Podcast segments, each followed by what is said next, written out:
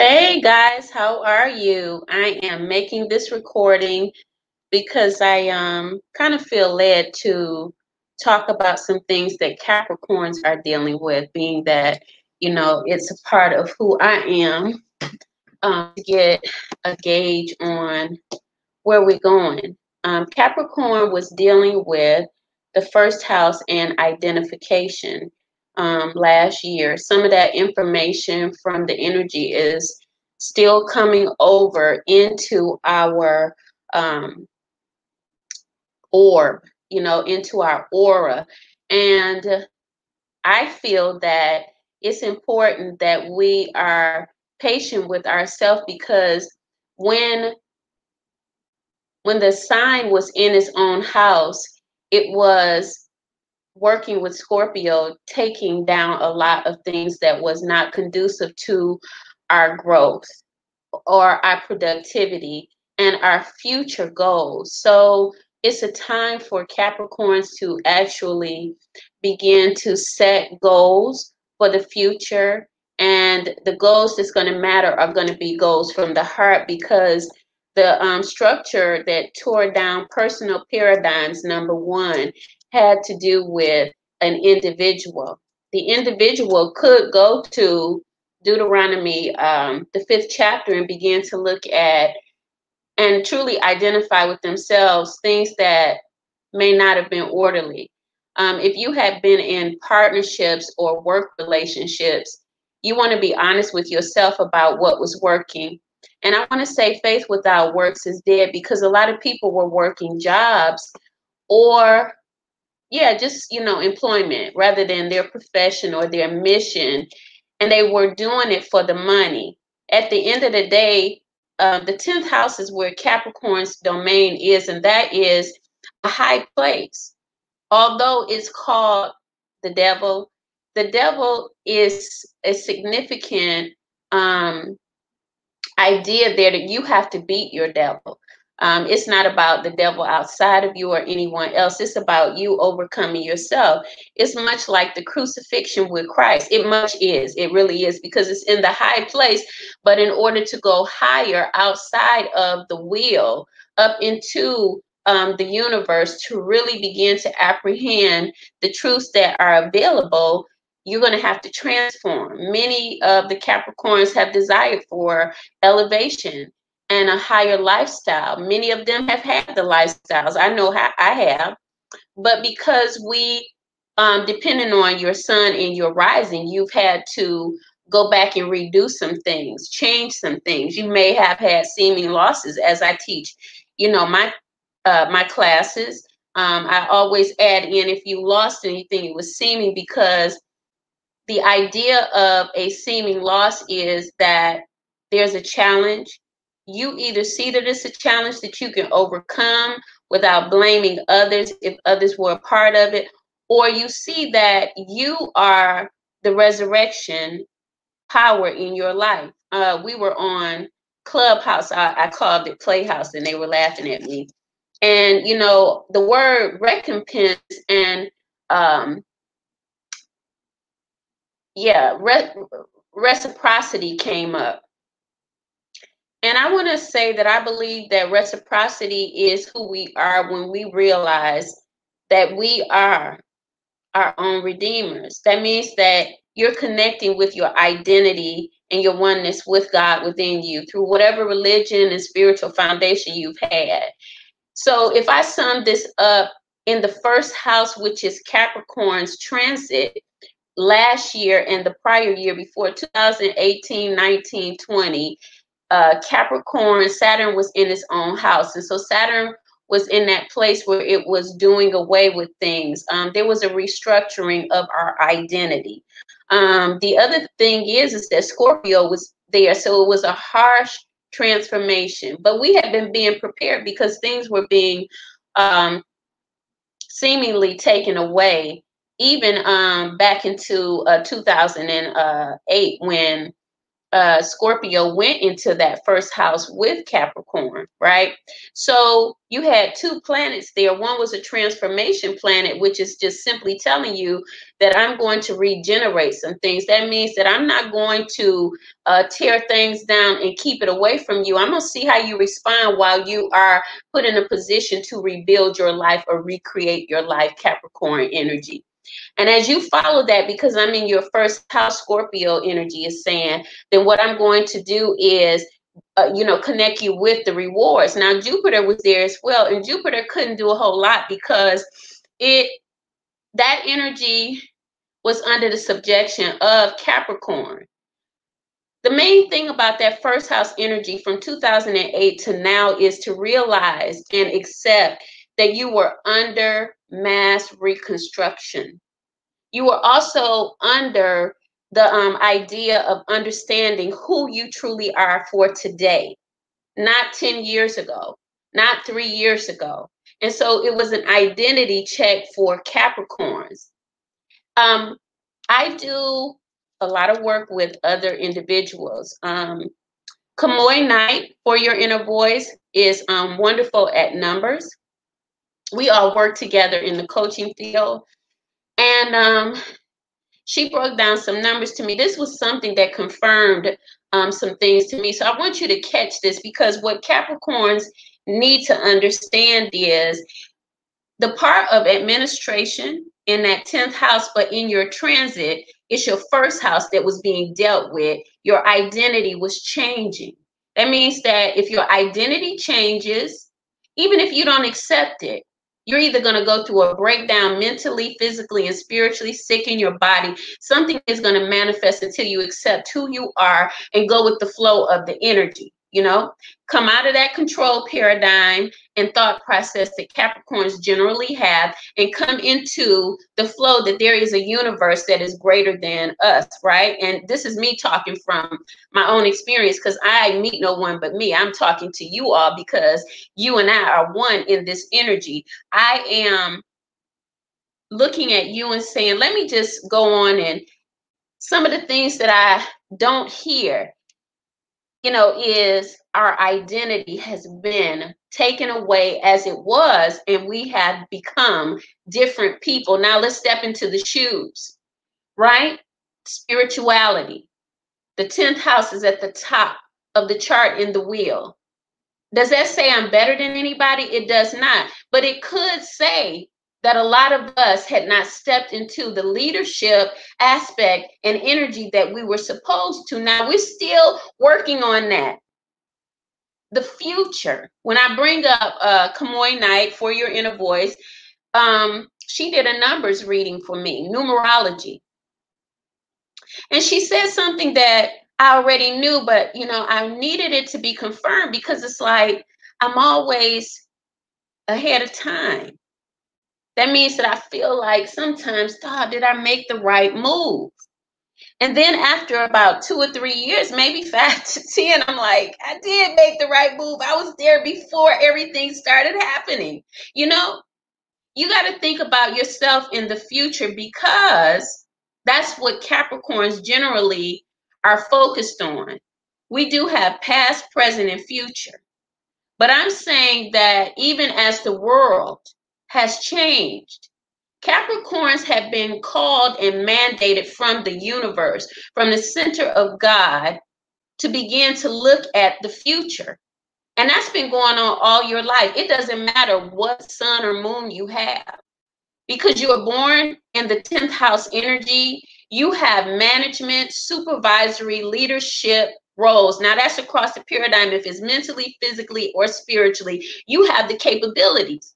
So when the structure of the world begins or it has begun to break down, a lot of us are programmed still to believe in that old structure.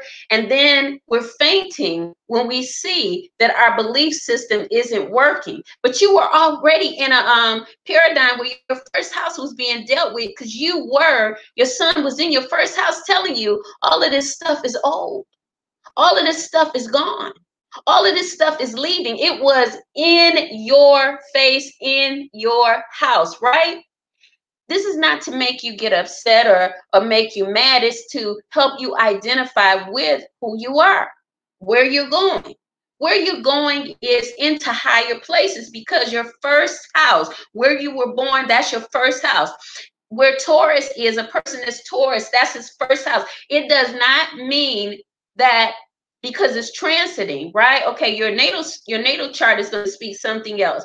But when you're transiting, what happens is is that you're improving life day by day. And that means that your sun is moving and where your sun is, that's what you're going to be. All right? Okay, so your first house is Saturn. But even on the natal chart, the first house is Aries. I am. Who am I? Right? And that's how you're going to have to switch it up if it's somebody that's Aquarius, like, you know, and they're watching, they're going to be like, right now, Saturn is in the first house of their transit. And they're going to be going through identity situations. I don't want to say crisis because it's not a crisis, especially when someone can come and give you information and say your identity is being shaped reshaped. You're growing, you're being stretched into higher levels. Will you accept it? Now, I encourage you, whatever sign you are, wherever wherever you are your first house is about your i amness no matter if in the natal chart it is in aries so aries was functioning also in Saturn's first house.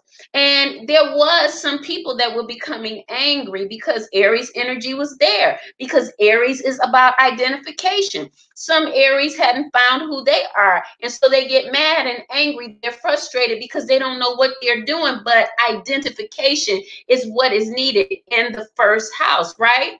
And that's according to Capricorn. Because you know, I'm talking to Capricorns because I'm saying leadership. Come on with it. You know what I'm saying? Leaders for women, leaders for unity, leaders for consciousness. You know what I'm saying? Because we have it, right? And then the Aquarians, they have the higher octane of uh, um, the universe. They have uh, thoughts that are out of this world. They are ahead of themselves. You know, they're speaking information to their self that people don't believe that they're even able to obtain because it's not things that's seen before.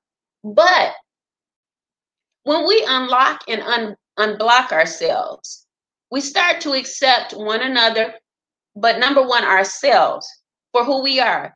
And someone might say, well, how do I accept myself for who I am when I don't know? You begin to look at and identify something of a positive quality, and you work with that daily. And if you feel stuck, then I offer co- coaching sessions. You know, I'm open for coaching for business and uh, personal development.